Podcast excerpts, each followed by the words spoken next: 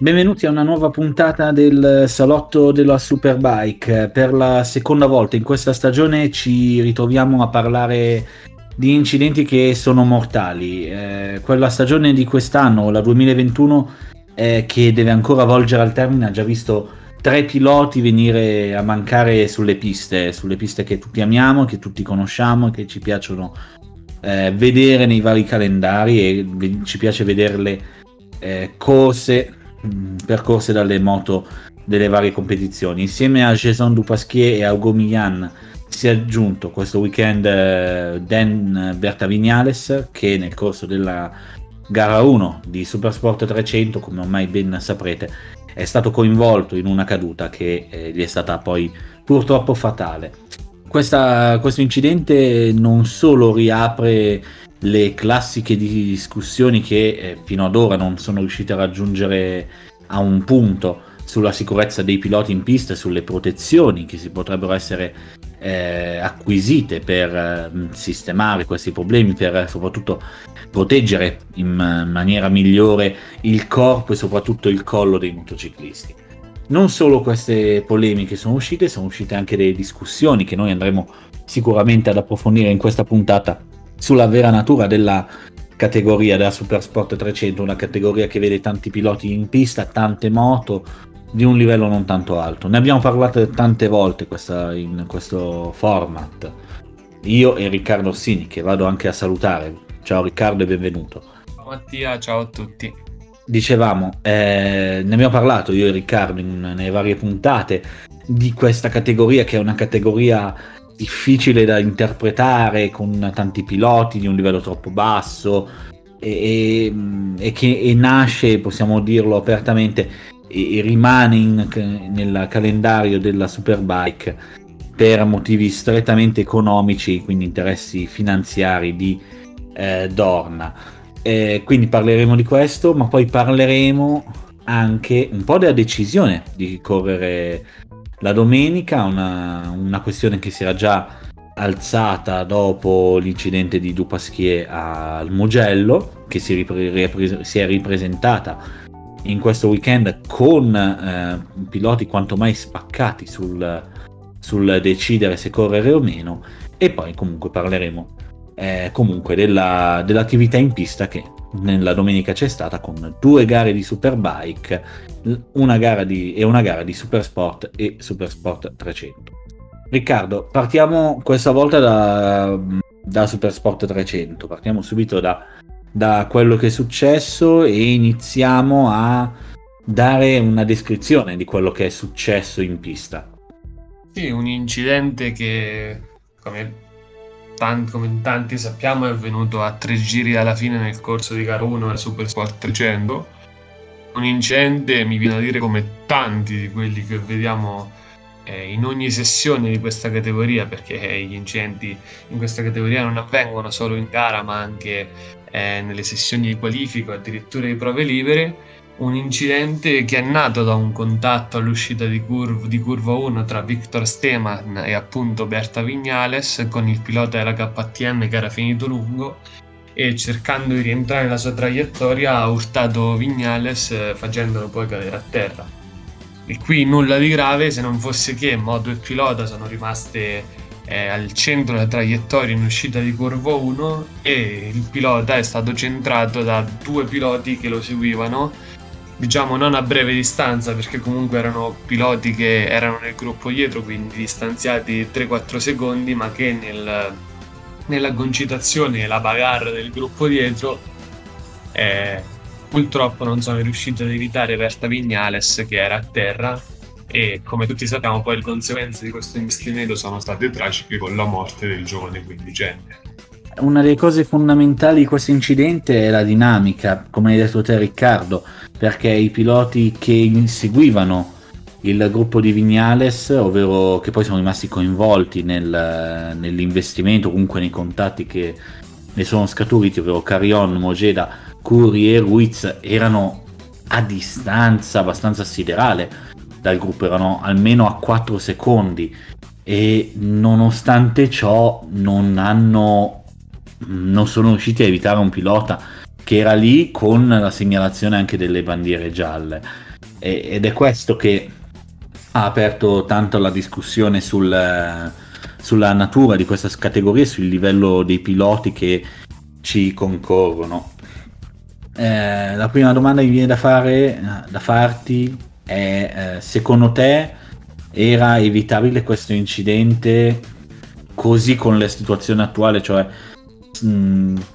così come è stato? Era, potevano evitare l'incidente o vedi davvero una grande responsabilità da parte di questi piloti? Colpevolizzarli tanto non è chiaramente la cosa che voglio fare perché la situazione è tragica è, è tragica per tutti. Eh, diciamo che più che colpa dei piloti, è colpa del, di un regolamento che, che, è limitativo, non un regolamento, di, secondo me, secondo la mia opinione, di un parco bandiere per, per i commissari che è limitativo, perché eh, noi vediamo sempre i piloti comunque quando c'è una bandiera gialla continuare a spingere, lo vediamo in tutte le categorie, in tutte le cadute, perché tutti pensano che con la bandiera gialla c'è sì un pilota a terra ma è nella via di fuga, quindi segnala eh, comunque che c'è stato un incidente, ma un incidente che non dovrebbe essere pericoloso per chi è invece ancora in pista. E quindi qui secondo me si apre il vero punto problematico di quello che è stato l'incidente di Berta Vignales, cioè che non c'è un, una modalità di segnalazione adeguata per far capire ai piloti che non c'è solo un incidente, ma c'è un incidente che in quel momento vede un pilota o un mezzo che è fermo in mezzo alla pista e che quindi non solo mette in pericolo il pilota che è già caduto, ma mette in pericolo anche loro, perché comunque eh, adesso purtroppo l'incidente di Verta Vignales è stato tragico nelle conseguenze, ma ricordiamo che anche Curi e Carrion non sono partiti la domenica proprio perché si sono fatti male in quell'incidente andando a sbattere contro sia il pilota che poi la moto di, di, di Verta Vignales. Quindi secondo me questo è il vero punto di rottura che ha causato poi tutte le polemiche che stiamo leggendo e che sicuramente questa volta, secondo me, visto l'annata che stiamo vivendo, non saranno facili da placare. Assolutamente. Riccardo, io e te ne abbiamo parlato in privato mh, mm, di come poter, eh, di quali possono essere le soluzioni per questo problema che eh, ha, crea- ha fatto vittime quest'anno e l'ha fatto vittime anche in passato. A me viene anche da dire di aggiungere che magari in taluni casi si va anche a un utilizzo delle bandiere gialle che è un po' superfluo, nel senso che con un pilota in via di fuga eh, che esce sulle sue gambe, mh, mm, si, mh, mm, non stiamo parlando di auto come che che possono essere pericolose. Stiamo parlando di moto che è davvero tanto tanto complicato che andano con un'altra caduta a creare problemi a chi, so- a chi soccorre e chi viene soccorso. Forse questo por- ha portato poi al- sul lungo periodo ad avere quello che dicevi te, piloti che n- non rallentano con la bandiera gialla per... Eh, mi viene a soprattutto nei giri di qualifica, magari non buttare via il, il giro veloce per una situazione segnalata di, poli- di pericolo, ma che in, insomma possiamo dire di fatto un po' un pericolo non inesistente ma estremamente minimo. E tu invece proponevi anche un'altra ipotesi. Sì, come dicevo prima, eh, secondo me la, la, chiave di volta è fare un po' come succede già nel motocross, che è quella di creare appunto una nuova bandiera che specifichi ai piloti che abbiamo un, un, qualcosa, perché non è detto che sia per forza un pilota, ma anche una moto che comunque è in mezzo alla pista e che quindi li obblighi a rallentare vistosamente la, la, la loro corsa. È chiaro che però da un punto di vista sportivo della gara si creerebbe un grande svantaggio per chi transita in quel punto eh, magari nella caduta. Adesso ti faccio eh, l'esempio della caduta di domenica perché più o meno l'abbiamo tutta, tutti davanti agli occhi. In quel caso a perdere tempo sarebbero stati solo i piloti del secondo gruppo perché sarebbero trovati a rallentare, però chiaramente secondo me eh, preferisco una sicurezza maggiore rispetto a poi quello che, quello che è successo e che ribadisco questo anno un po' per anche eh, fatalità sta succedendo troppo spesso. Mi viene da, eh, da vedere, di analizzare questo fatto anche da un'altra vista, ovvero dal fattore regolamento. Lo hai citato anche te Riccardo eh, poco fa, è un regolamento di, della Supersport 300 che, che, che, non, che non, funziona, che ha, dei, ha degli evidenti limiti di sicurezza per il livello dei piloti, per la tipologia di moto che ci corrono e per anche le specifiche tecniche. Sì, diciamo che eh, siamo sempre stati abituati a vedere eh, nelle categorie piccole le gare di gruppo. Era così per, per, la vecchia 125 ed è così adesso per la Moto 3 per, e per la Super Sport 300. Eh, chiaramente più la moto è piccola e più eh, sono importanti scie e più le scie sono influenti anche per avere per rimanere agganciato magari ad un pilota che davanti va veloce e più corriamo il rischio di avere queste gare di gruppo. Eh, chiaramente eh, questa diciamo che è una, una polemica che è soprattutto di carattere tecnico dal punto di vista di Dorna magari sarebbe stato intelligente evitare di avere le gare con anche 45-50 piloti in griglia perché la Supersport comunque è la, la categoria in cui abbiamo più, più presenti da, da, inizio stagione perché non si è mai sceso sotto i 40 partecipanti a una gara. È chiaro che 40 moto che si differiscono nei tempi di un secondo, un secondo e mezzo è chiaro che eh, l'incidente o la gara di gruppo è sempre dietro l'angolo. Sì, e, mh, mm, l'ho detto io, eh, categoria Super Sport 300 che mantiene queste caratteristiche anche proprio per un, un mero interesse economico di Dorna, perché per garantire questo numero di piloti serve soprattutto per a sua volta garantire un posto a tutta una serie di piloti paganti che stiamo vedendo anche arrivare anche in Superbike in taluni casi e, ed è sotto gli occhi di tutti che le prestazioni, le capacità di questi piloti sono nettamente inferiori alla media e questo sono, crea problemi alla sicurezza. Lo abbiamo visto in Superbike, ne parlavamo nell'ultima puntata di Epis che eh, Catalo- in Catalogna ha creato problemi ai piloti, ma di sicurezza, problemi di sicurezza eh, dal venerdì fino alla domenica e parlavamo di un solo pilota. Qua stiamo parlando di più di metà griglia che non è a livello di un campionato mondiale. Quindi sarebbe davvero auspicabile che Dorna si decida a modificare un regolamento magari proprio cogliendo eh, la scia, manco a dirlo, del cambio di regolamento della Supersport che mm, lo sappiamo è cambiato, cambierà l'anno prossimo, è stato annunciato. Questo cambiamento magari ne parliamo un po' più approfonditamente Riccardo rispetto a settimana scorsa nella seconda parte di puntata in cui andremo ad analizzare le gare e sulla scia appunto di questo cambio di regolamento in Supersport con l'aumento delle cilindrate si potrebbe portare a un, amen- a un aumento di cilindrata e, o comunque a un cambio regolamentare con un limite di piloti iscritti anche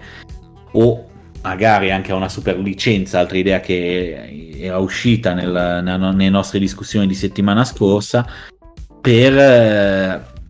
per aggirare questo problema di così tanti piloti con moto così poco potenti e, ehm, e con eh, piloti che come detto appunto sono davvero di un livello abbastanza eh, basso. Eh, Riccardo, ehm, per quanto può non essere bello, c'è da dare i risultati di gara 1 di Supersport 300 per dovere di cronaca, poiché eh, la gara, essendo stata interrotta a pochi giri dal termine, eh, il risultato è stato convalidato dalla, commiss- dalla, commissione gara, giusto? Sì, il risultato di, di gara 1 che è stato convalidato e che diciamo un po' è anche rimescolato quello che era la lotta mondiale perché eh, davamo tutti per scontato che sarebbe stata una lotta tra Huertas e Buttemos e che senza Buttemos, che si è fatto male in Catalogna e ha saltato poi le gare di Jerez, Huertas avrebbe avuto vita facile per conquistare il titolo e invece si è messo di mezzo un Jeffrey Buis rinato rispetto alla prima parte di stagione che in realtà ha lasciato aperte ancora le, le speranze di titolo per sé e ha lasciato aperta la, il campionato che appunto si deciderà nell'ultima gara di Portimao che è prevista questo weekend. Infatti il risultato di gara 1 che al momento della bandiera rossa che non aveva sul momento non, non era chiaro la motivazione di, dell'interruzione della gara proprio perché l'incidente da quello da quel poco visto dalle, dalle immagini televisive non era assolutamente grave non era quasi inquadrato eh, il, diciamo, il momento in cui sono arrivati quel gruppo di piloti nella, nella zona in cui era eh, il, il, povero pilota spagnolo. Jeffrey Buis che vince su Iglesias e su Sofuoglu eh, in spolvero comunque in questo weekend. Quinta posizione per uh, un altro protagonista negativo di questo weekend di Supersport 300, ovvero Diaz, che precede di Sora, Huertas, Okaya, Garcia, Koenig, eh, Steman undicesimo, Ieraci dodicesimo, poi Zanca, Muffels e Rodriguez Nunez a concludere la zona punti. Fuori dalla zona punti Genaimi, Jan Gomez, Lureiro, Jambas, Carrasco, Gimber, Seitz, Marquez, Svoboda, Palazzi, Gaggi, eh, Coppola, Marcarian, eh, Kokurek o Kocurec, Kocurek, insomma un po' difficile la pronuncia, un po' dubbia la pronuncia giusta, che precede a sua volta Frappola, Romero, Ruiz, Duarte e Öfer. Tra i non classificati eh, ovviamente Berta Vignales, Cumi, Carion, eh, Mogeda, eh, Baiman, Mastroluca, Sabatucci, Perez Gonzalez e Tonka Wakami. Eh, mi viene anche da aggiungere eh, degli vari incidenti che hanno visto anche Mastroluca coinvolto, che anche lui ha rischiato di non ovviamente eh, di subire un incidente fatale, ma anche lui di rischiare tanto con una caduta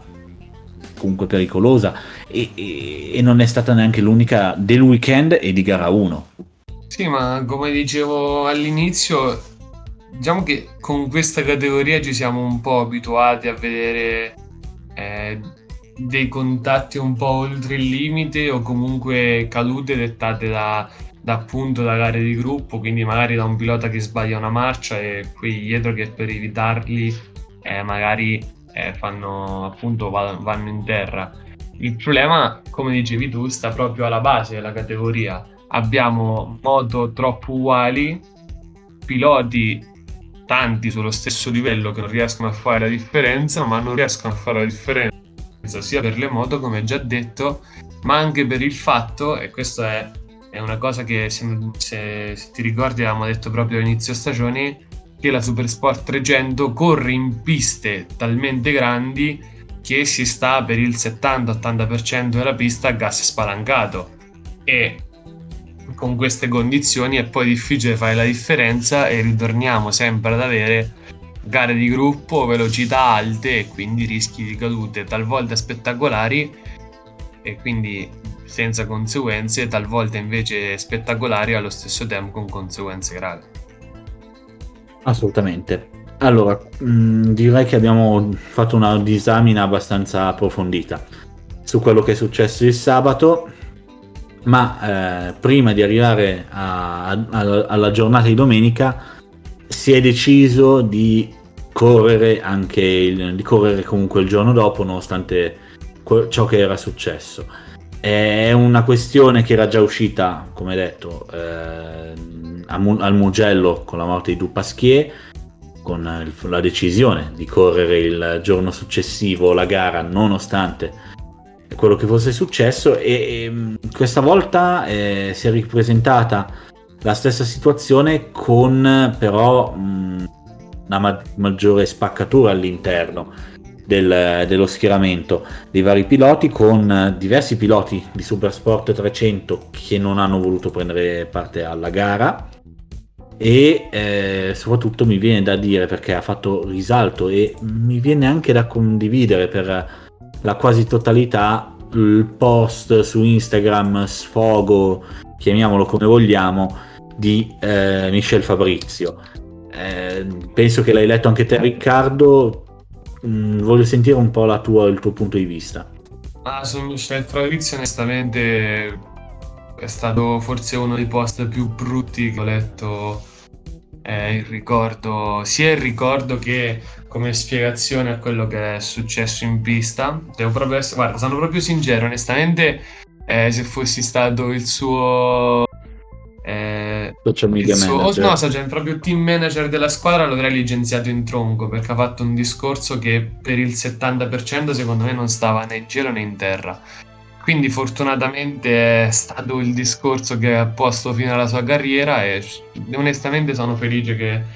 un pilota che tira fuori certi ragionamenti si sia allontanato dal, dal paddock perché c'è proprio un punto che secondo me non, non, ha nessun senso di esistere. Ci può stare la rabbia, ci può stare la, la, la, ancora magari l'adrenalina, comunque la difficoltà ad accettare la morte di un ragazzo di 15 anni, ma le parole secondo me usate da, da Michel Fabrizio sono parole che non stanno né in cielo né in terra. Diversamente magari ad esempio al discorso che, che, fa, che ha fatto temporali sempre su Instagram o anche allo stesso modo del discorso che ha fatto Huertas che diciamo un po' anche giustificato quella che è stata la sua prestazione in gara 2 dicendo che non era d'accordo con la decisione presa dagli altri piloti ma comunque quando eh, sei un pilota queste cose possono accadere per quanto sia stato difficile lui è sceso in pista. Chiaramente non ha fatto la miglior gara della sua stagione eh, però eh, girato pagina adesso guarda dritto a Portimao perché lui ha un titolo da conquistare. Quindi secondo me ci sono tanti modi per approcciarsi a una notizia tragica e quello di Fabrizio mio punto di vista è il meno condivisibile possibile. Ma volevo cioè, quale passaggio hai parlato di un passaggio specifico in quel discorso? Valentino Rossi anni fa quando Marquez è entrato in MotoGP è stato, è stato criticato anzi ha criticato Marquez dicendo che si lamentava per le manovre di Marquez scorrette, bisogna dargli ragione. Marquez è diventato un punto di riferimento. Questi giovani emulano le sue cesta, facendo sorpassi troppo al limite, appoggiandosi al proprio avversario rischiando ogni centimetro. Ecco, secondo me eh, quando tu fai un discorso del genere, io proprio eh, è il momento in cui capisco che tanti volte i social dovrebbero avere una patente e dovrebbero essere, diciamo, tra virgolette, più controllati, non in senso dittatoriale, ma secondo me per scrivere sui social, nei messaggi pubblici, uno dovrebbe un attimo accendere il cervello prima di scrivere determinate cose, perché ha fatto la predica a Marquez quando alla fine non è che anche lui stesso o anche Valentino Rossi per parlare sempre di soggetti citati a lui abbiano fatto sì, delle sì. entrate diverse eh, Capirossi con un'entrata pericolosa, diciamo, ci ha vinto un mondiale, quindi queste sono cose che hanno sempre fatto del mondo, parte del mondo delle corse e fanno sempre parte del mondo delle corse. Eh, purtroppo quando la, la sicurezza e l'evoluzione delle tecniche è brutto dirlo, ma passano anche per annate come, queste, come quella che stiamo vivendo. È una cosa bruttissima da dire, però la grande evoluzione in Formula 1 è avvenuta fuori dopo il weekend tragico di Imola, quindi eh, purtroppo nel motorsport eh, c'è questo pericolo e secondo me fare un discorso del genere in un momento così è proprio la cosa più fuori al mondo che ho letto in questi due giorni di, di, di, di social, di, giornali, di, idee intorno alla morte di un povero ragazzo di 15 anni. Sì, sì, sì. Sì, questo passaggio possiamo dirlo sì, abbastanza ehm, com, cioè, insomma, criticabile. Eh, ha tirato fuori un discorso che non era pro- propriamente eh, non era prettamente legato al, a ciò che è successo. Io mh, anch'io non mi ha fatto storcere il naso quest'ultimo passaggio, questo passaggio che tu hai sottolineato, ma eh, vedo però in alcune, soprattutto nella seconda parte in cui parla di questo problema che comunque rimane un po' in Moto3, nelle, lui cita Moto3 Talent Cup, campionati nazionali, che però in parte comunque eh, esiste. Eh, sul, poi non andiamo nel, a entrare nel, nello specifico del discorso sui social, che sarebbe molto lungo da fare. Evidentemente, Michel Fabrizio non ha un,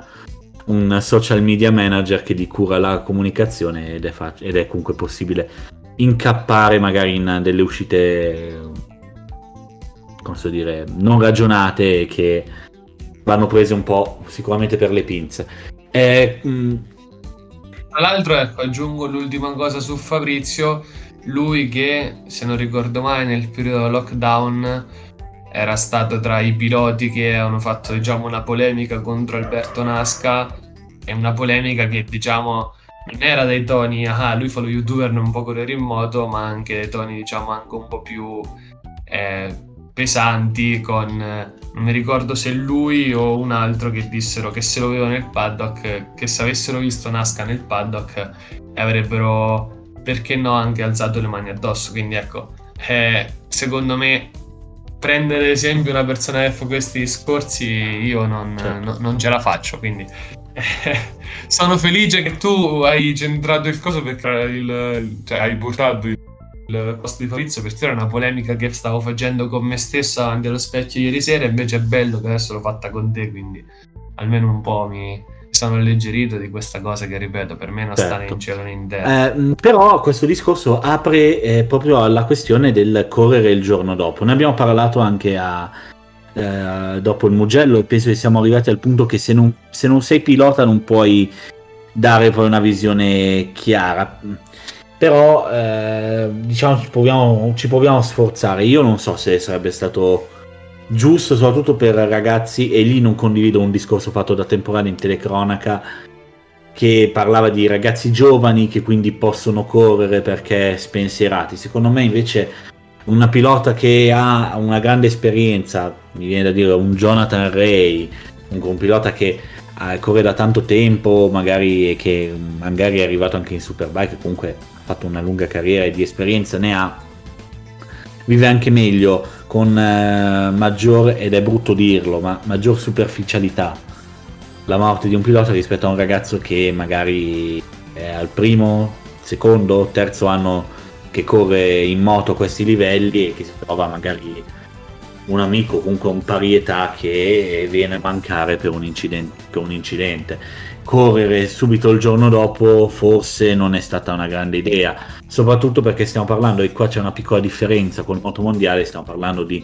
una categoria che fa due gare a weekend e quindi mh, perdere una gara non, è, non incide così tanto come in altre categorie. Eh, Riccardo, senza poi soffermarci tanto su questa questione che io la trovo mm, tutto sommato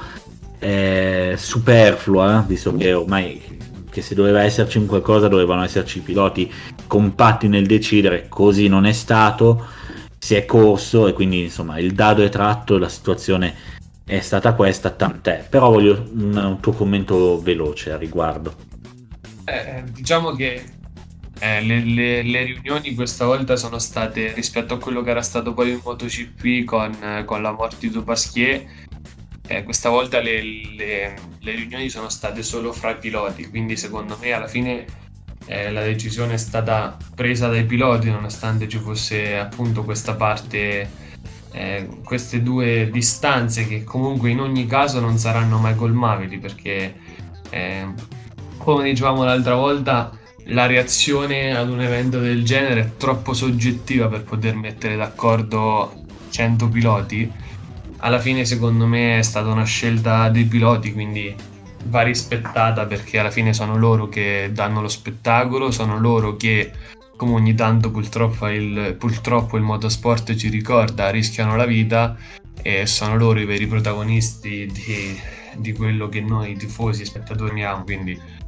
hanno scelto di correre, bravi per il coraggio e grazie poi per, per, lo spettacolo che ci hanno dato domenica, nonostante sicuramente tutti avessero testa e cuore un po' più pesanti del solito.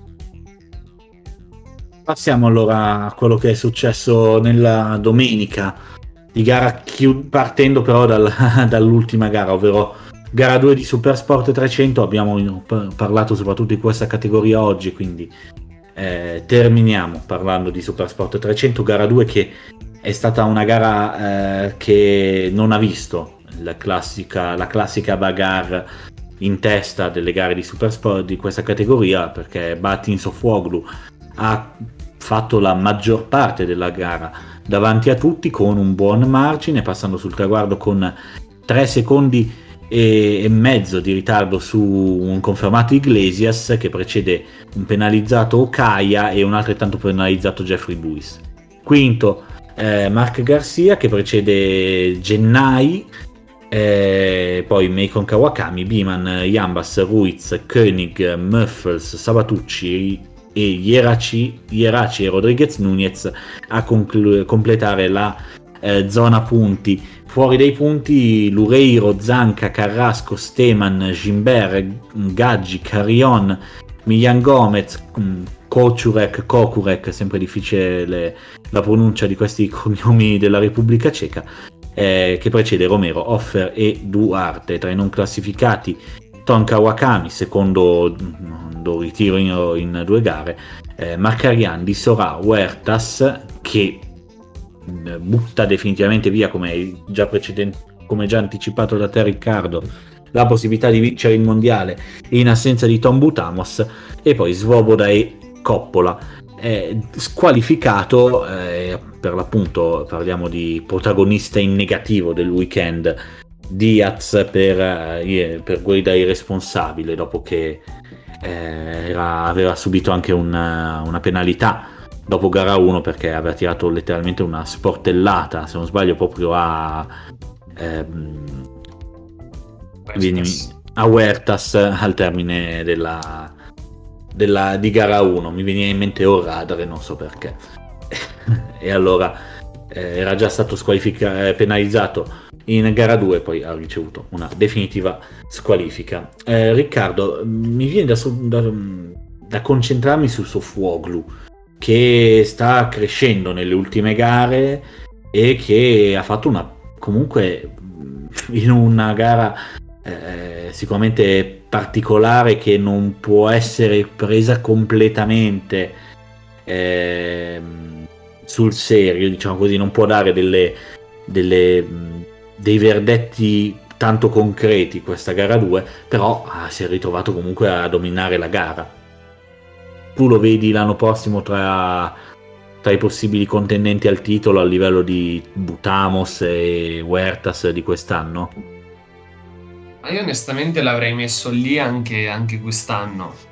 perché comunque era uno dei piloti più esperti della categoria e uno dei piloti con i mezzi tecnici più, più, importanti della categoria, sia dal punto di vista del team, sia dal punto di vista dei mentori che ha intorno e sia dal punto di vista proprio delle qualità del pilota.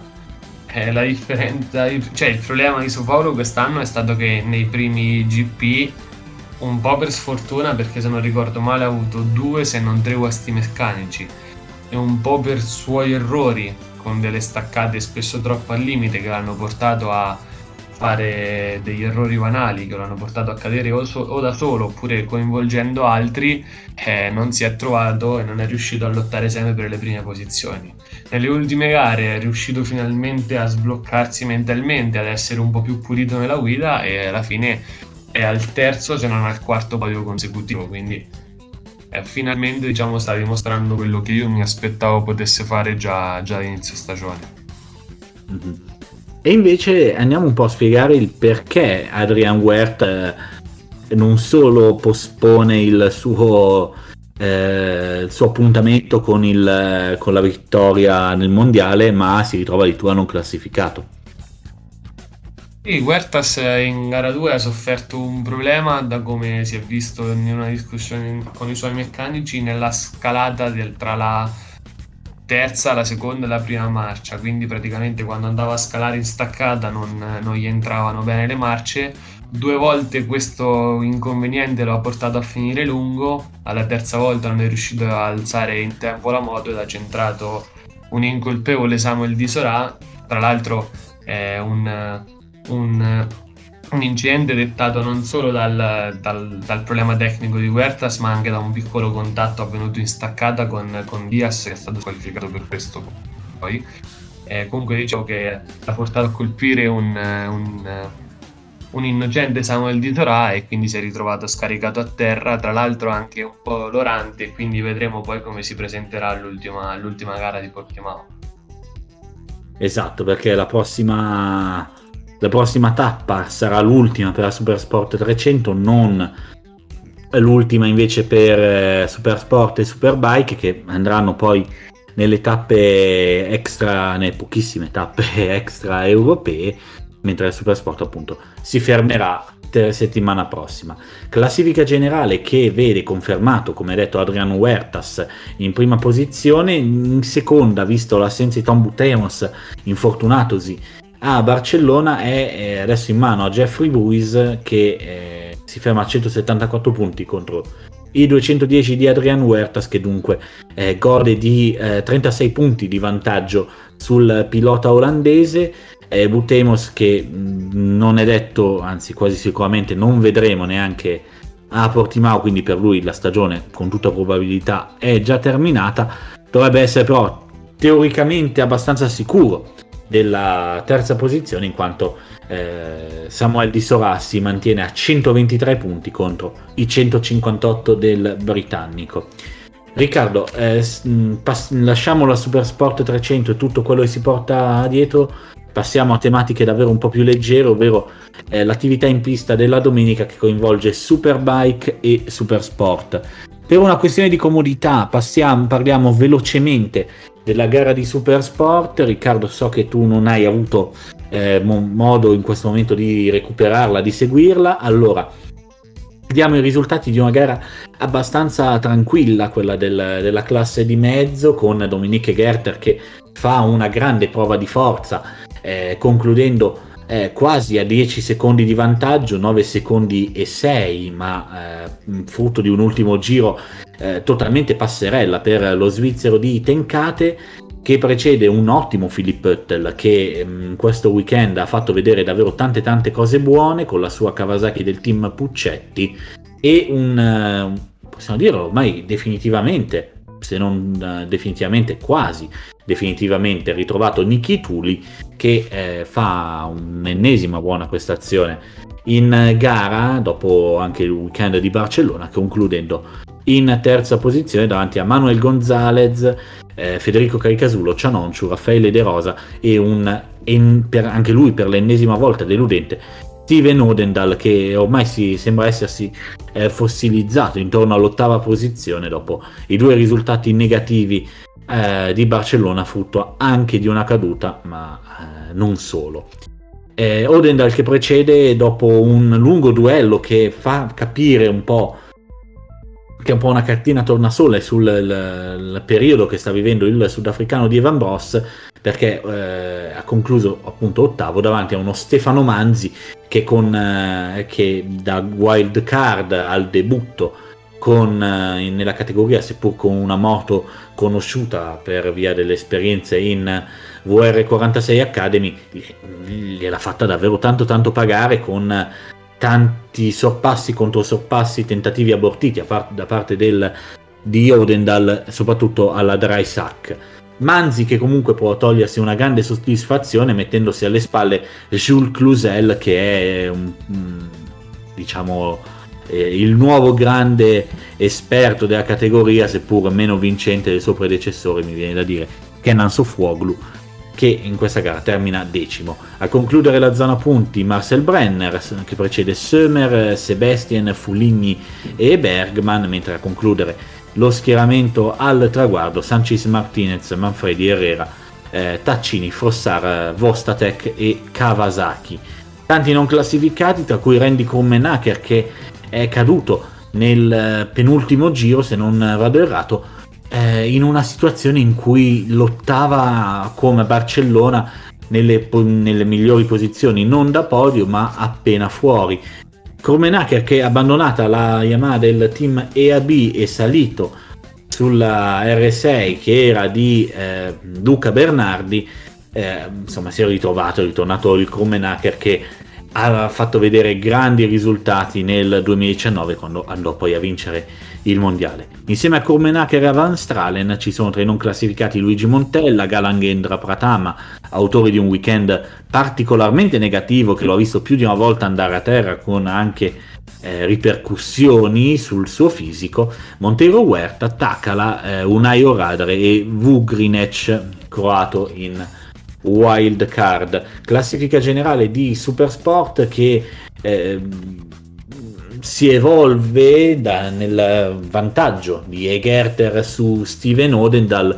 ma che per il resto rimane ormai abbastanza fossilizzata, con adesso lo, il, lo svizzero che si riporta più o meno al vantaggio che aveva mh, prima di Barcellona, ovvero 62 punti di vantaggio su eh, appunto Steven Odendal e su Philip Oettel che con questo weekend si mette seppur eh, di un solo punto in terza posizione davanti a Manuel Gonzalez, mentre vabbè, Luca Bernardi che sappiamo è ormai finita con la stagione per lui finita per un infortunio a, ver- a due vertebre, eh, cala sempre di più in classifica e viene adesso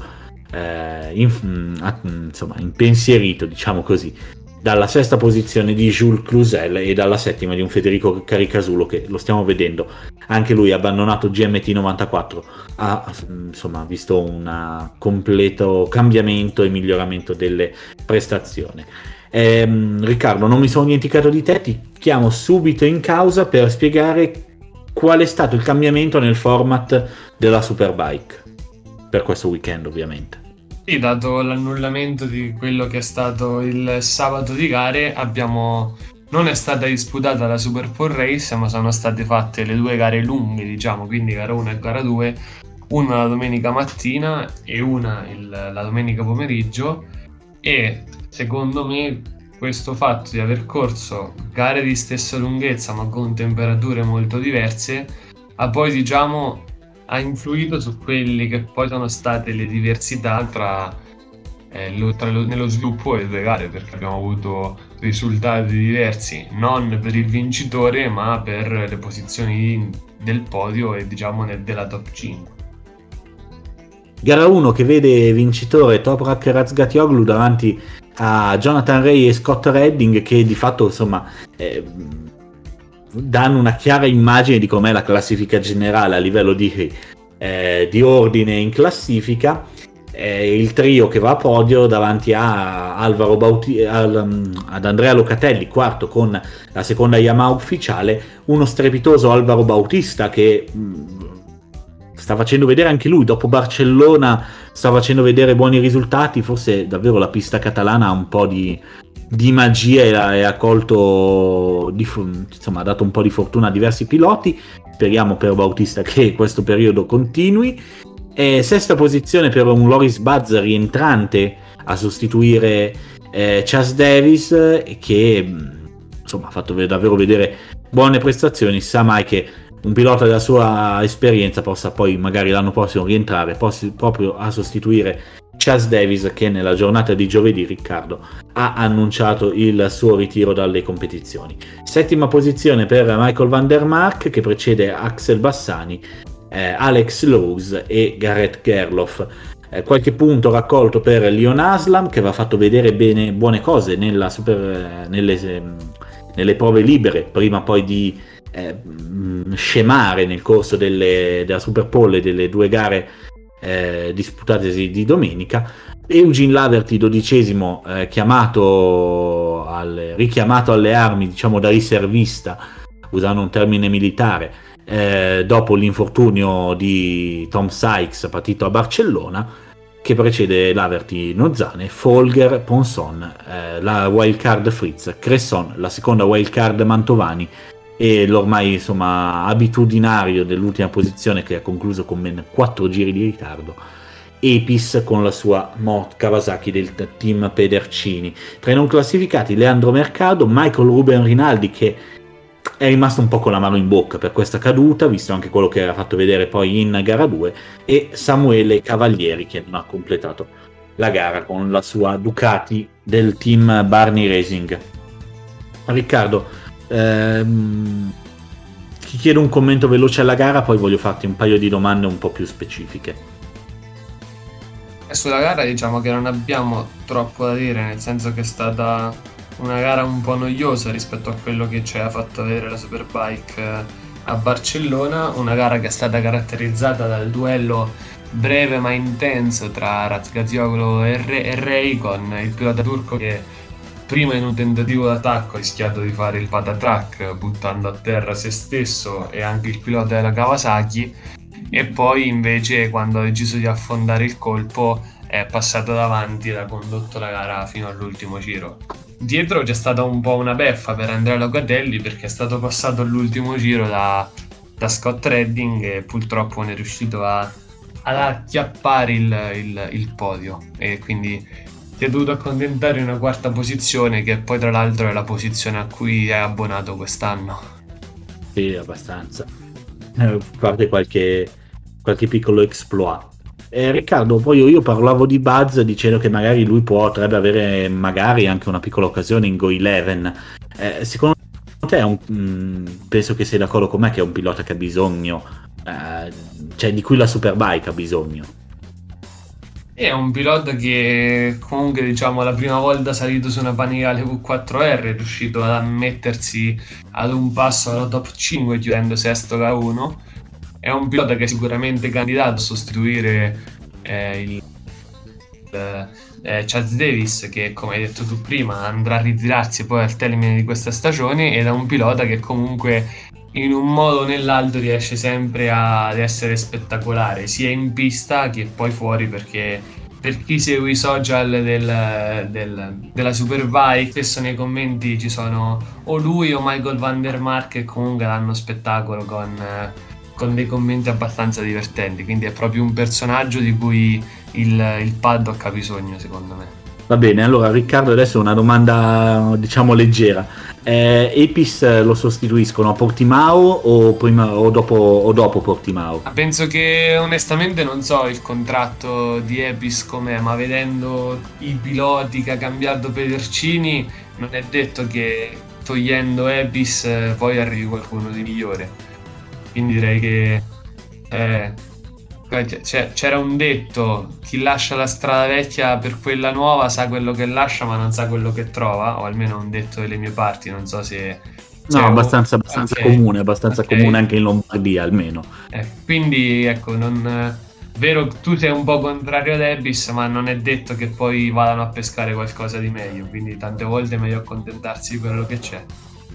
Beh, viene difficile pensare di trovare un pilota che faccia peggio di Episca in gara 1 come detto concluso con 4 giri di ritardo un giro in meno invece in gara 2 eh, comunque staremo a vedere era una domanda un po' leggera volendo c'è anche un Michel Fabrizio in questo momento libero che sicuramente in Superbike ha esperienza ma de- detto lasciato perdere questo momento un po' leggero di questa puntata chiudiamo con eh, la gara 2 di Superbike con Toprak Razgatioglu che vince nuovamente la gara davanti a un rimontante Scott Redding che ha fatto davvero ha dato spettacolo soprattutto negli ultimi giri con il turco con un, un, um, un Redding che ha soprattutto pagato A l'abilità di Razgatioglu B eh, la mancanza di eh, della Panigale V4R nello sprigionare tutta la sua potenza su rettilinei così corti, quindi dove il suo vantaggio si vede di meno. Confermata la terza posizione di Alvaro Bautista e Riccardo mi fermo subito per chiederti se davvero stiamo vedendo un Bautista che, mm, che fa come molti piloti che quando ormai sanno il loro futuro che magari è lontano dalla, da, dove sono, da dove sono in quel momento Mm, riescono ad avere un, magicamente un miglioramento nelle prestazioni. Diciamo che Bautista è vero che è finito nuovamente sul podio, ma se l'altra volta quella di Barcellona era la sua pista di casa, quella di Jerez diciamo che è la pista di casa di Honda, nel senso che comunque è la pista in cui eh, il team giapponese ha provato più volte questo inverno. Eh, secondo me per, per vedere se Bautista ha veramente fatto questa liberazione mentale anche di pressione da quello che comunque si portava dietro quando è passato in onda nel 2020 dobbiamo poi vedere quelli che saranno i suoi risultati a Portimao che come configurazione può essere una pista favorevole a Honda visto le, i grandi rettilini e comunque le grandi velocità che si tengono più o meno su tutto il circuito, ma una pista in cui Honda ha avuto poco modo di provare, quindi eh, sulla carta una pista adatta, adatta alla moto, ma con pochi dati a disposizione, vedremo se un pilota comunque eh, di qualità come Bautista riuscirà a far rendere la sua, la sua CBR 1000 RRR RR barra R il più possibile, al meglio. Ecco. Trattino R. Trattino R. Trattino alto. Oh. Non basso. Esatto, sì, non basso assolutamente. Eh, siamo, dobbiamo essere pre- precisi in questi casi. Sono felice che hai detto te il nome della, della, della moto Honda che a me crea non pochi problemi, ma per terminare velocemente perché ci sarà un po' da commentare questa gara 2 i risultati vedono Locatelli ancora una volta quarto Jonathan Ray in gravissima difficoltà con eh, soprattutto le sue gomme in quinta posizione insidiato per tutta la gara con, da, un, da tutta la gara nella seconda metà di gara da un Axel Bassani che forse davvero un po' mi meritava il sorpasso su Ray, anche se poi negli ultimi giri ha avuto un po' un calo. Grande invece amaro in bocca per Michael Ruben Rinaldi perché è arrivato anche per un momento, se non sbaglio, Riccardo, correggimi se sbaglio, a essere in testa alla gara, ha poi terminato in settima posizione. Ottava posizione invece per Van der Mark che precede un, un Loris Buzz che anche in gara 2 si trova in nona posizione, davanti a Gerloff, Laverty, Aslam, Folger, Cavalieri e Mercado. Fuori da zona punti solo Fritz, Mantovani e il già citato e sempre presente Epis tra i non classificati il compagno di squadra di Epis, ovvero Loris Cresson, Kota Nozane e Christophe Ponson. Eh, detto di Bautista, eh, Jonathan Ray, secondo te cosa, succe- cosa gli sta succedendo? Perché non si può incolpare quantomeno del tutto la moto di, del, della nuova Kawasaki ZX10 RR e anche qua i miei problemi eh, si, si fanno vedere. Ma al netto della mia pronuncia, la moto è nuova dall'inizio stagione e ha fatto una prima metà di stagione ottima Jonathan Ray e invece ci stiamo trovando adesso a un Ray che sembra più in difficoltà addirittura eh, facendo un paragone classi- con eh, la situazione in classifica di quella che c'era nel 2019 con Bautista in Ducati perché sembra con Bautista in Ducati Ray era comunque secondo e diciamo nessuno osava avvicinarsi a lui, qua invece stiamo trovando delle gare in cui Ray termina anche fuori da top 5 in, in taluni casi. Cosa sta succedendo secondo te? Tanto parlando di Kawasaki aggiungo solo una cosa risultati di gara 2 e cioè che in gara 2 non è partito Alex Lowe's perché cioè, ha avuto riacotizzarsi al problema al polso dopo la caduta in gara 2 eh, a Barcellona Parlando di Ray invece... Ah, cui... scusa Riccardo, Riccardo, scusami, c'è anche da aggiungere che non ha corso eh, nelle entrambe le gare la domenica, eh, esatto. ovviamente Isaac Vignales, sì. perché ovviamente per, eh, dopo la morte del, del, cugino non ha voluto, ha preferito giustamente, secondo me, cioè, come tutti possono, possono eh, condividere, eh, ha, ha preferito non scendere in pista. Scusa Riccardo per l'interruzione, ma era necessaria. E invece, tornando al discorso su Ray, allora, um, la mia idea un po' è che comunque abbia influito quello che ti dicevo prima, cioè aver corso gara 1 al mattino con determinate condizioni e poi essersi trovato in gara 2 magari con una modifica che come spesso accade perché comunque Ray diciamo che è un mago a trovare la quadra tra una gara e l'altra eh, invece questa volta una modifica con condizioni così diverse che invece non, non sia stata per niente eh, adatta poi alla gara 2. D'altro canto, a fine gara abbiamo visto e letto un'intervista di Ray che diceva che in realtà lui si, si trova proprio al limite con questa moto e non vorrei che ci fosse stato A, magari un piccolo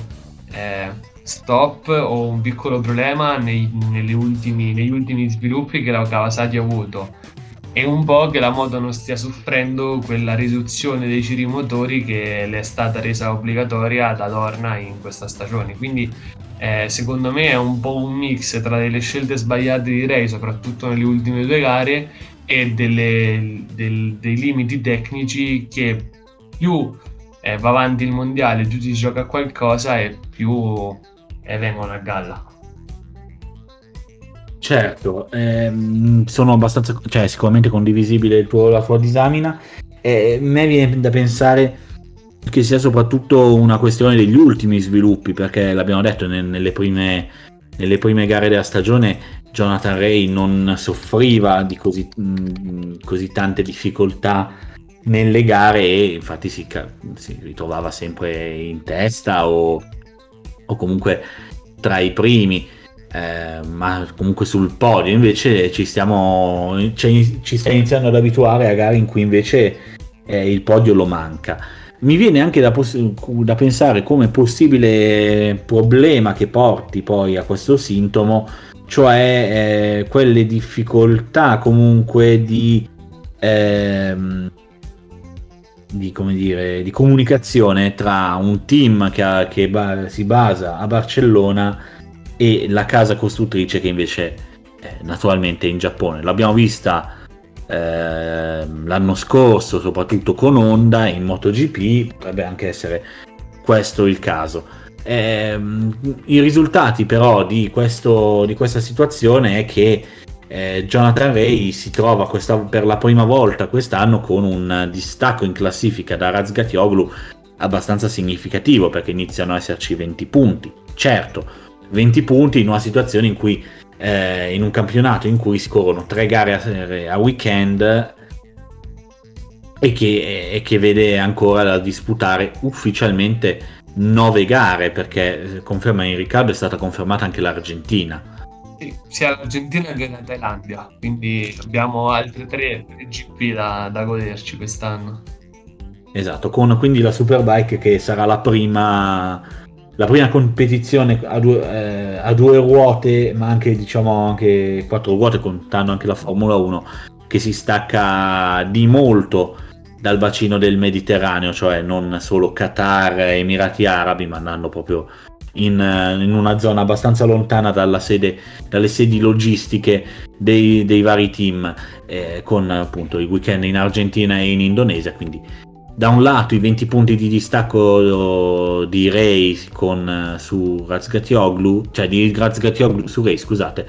eh, sono tanti, ma allo stesso tempo sono davvero anche pochi. È confermato e ribadito ancora di più il fatto che la lotta mondiale è tra loro due, in quanto Scott Redding si ferma a 375 punti quindi a, e, e, invece ha 54 punti di distacco da Jonathan Ray. Più staccato invece Michael Ruben Rinaldi che eh, si trova in questo momento appaiato completamente con Andrea Locatelli a quota 227 punti. Riccardo, eh, c'hai qual- mm, altro da aggiungere ai risultati, a questi risultati di Superbike? Assolutamente no. Bene, e allora Riccardo, chiudiamo il, questo triste weekend di Superbike per eh, ehm, insomma lasciarci per passare a una cosa che ci lascerà un po' di sorriso sulle labbra perché questo weekend si è disputato il motocross delle nazioni, il Gran Premio delle Nazioni di motocross, che è un grande evento che, come ci hai detto nelle puntate precedenti, tu che sei esperto, ehm, era, era, diciamo monco della prestazione, della presenza delle, del team americano, che era, che visto la, la famosa, eh, come, possiamo dirla Riccardo, opposizione tra il motocross europeo e il motocross AMA, giusto? Sì, sì AMA, che è quello americano, eh, che quest'anno non si è venuto a creare. Ma eh, nonostante, cioè, grazie anche a questo l'Italia si è ritrovata invece a vincere in un, in un Gran Premio delle Nazioni corso in casa e che ha visto i tre italiani, Cairoli, Lupino e Guadagnini, concludere con ottimi risultati e quindi portandosi a casa poi il risultato finale. Ma prima di lasciarti dare i risultati un po', ve- un po velocemente Riccardo perché il tempo è lungo, ti chiedo invece eh, una descrizione della classe Open che non troviamo nel mondiale motocross dove c'è MXGP e MX2. Qua il Gran Premio delle Nazioni insieme a queste due categorie c'è la Open. Che caratteristiche ha e in che cosa si diversifica dalle altre due? Beh, diciamo che la Open è una categoria abbastanza facile perché come si evince dal nome aperta, praticamente si può correre con, eh, con qualsiasi moto. E quindi praticamente anche per eh, una migliore diciamo o comunque per una maggiore prestazione delle 450 alla fine abbiamo in pista comunque tutti 450 quattro tempi. Quindi alla fine è diciamo una copia di, di, MX, di MXGP più o meno ecco detta proprio in modo basico Bene, questa è la descrizione, grazie Riccardo perché non era, cioè insomma, eh, il termine open è anche abbastanza abusato spesso nel, nei regolamenti sportivi. Eh, come è andato questo weekend? È andato, diciamo, bene per noi italiani, nel senso che dopo soli 19 anni siamo riusciti a riportare a casa un, un trofeo delle nazioni, come quello del, del 2002, diciamo che abbiamo vinto un trofeo delle nazioni con tante defezioni tra i partecipanti, ma eh, comunque la colpa è sempre di chi non si presenta. E l'abbiamo vinto con il brivido finale perché abbiamo vinto di un solo punto davanti, al, davanti all'Olanda e di due punti sulla Gran Bretagna. Un distacco che dai risultati della gara sarebbe stato maggiore se non fosse che in gara 3 eh, la, federa- la, direzione gara ha deciso di, di, penalizzare Alessandro Lupino di 10 posizioni e quindi abbiamo poi una classifica così ravvicinata con l'Italia che raccoglie 37 punti e vince le nazioni davanti all'Olanda, seconda con 38 punti e alla Gran Bretagna, terza con 39 punti. Quarta la Russia con 44 punti, mentre quinta è una Francia che eh, paga l'incidente o il, no, l'incidente, il guasto meccanico di Don Vial che in gara 2 si è dovuto ritirare e ha quindi raccolto una 38esima posizione che poi è pesata come un macigno su quelli che sono stati i risultati della nazionale francese. Perfetto, grazie Riccardo, ti ringrazio per essere stato qui anche oggi per questa importante puntata del, del salotto della Superbike.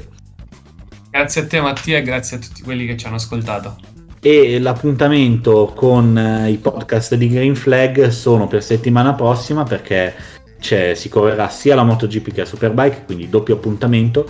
Eh, la MotoGP che corre sul circuito di Austin in Texas, mentre la Superbike raggiunge a Portimao per l'ultima prova del Gran Premio, eh, del, scusate, l'ultima prova del mondiale di Supersport 300, invece la terza ultima prova per Supersport e Superbike.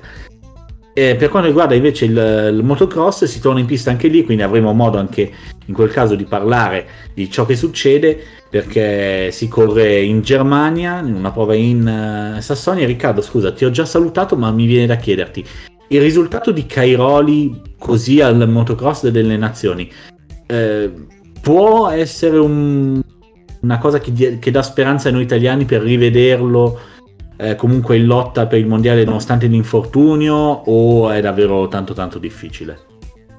Beh, diciamo che è stata una gara caratterizzata dal fango, quindi non, diciamo che non ci sono condizioni peggiori per correre.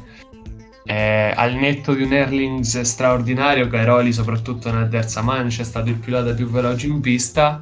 e poi il mondiale è apertissimo perché mancano ancora 16 manche e come abbiamo visto arriva la Sardo con, con un attimo, con, con un incidente sia mecca- anche meccanico di, di, uno dei 5 piloti in lotta per il mondiale possono rimescolarsi tutte le carte. Quindi io direi che almeno per altri 3-4 circuiti poterlo considerare in lotta. Poi vediamo tra prima delle ultime 5 gare in Italia come, come è messo con il distacco dei primi e lì probabilmente sapremo se potrà ancora giocarsi le carte per il primo titolo. Va bene, grazie Riccardo, eh, vi ho ricordato gli appuntamenti la settimana prossima quindi non mi, viene, non mi resta che augurarvi un buon proseguimento e una continuazione di ascolto con i podcast di Green Flag.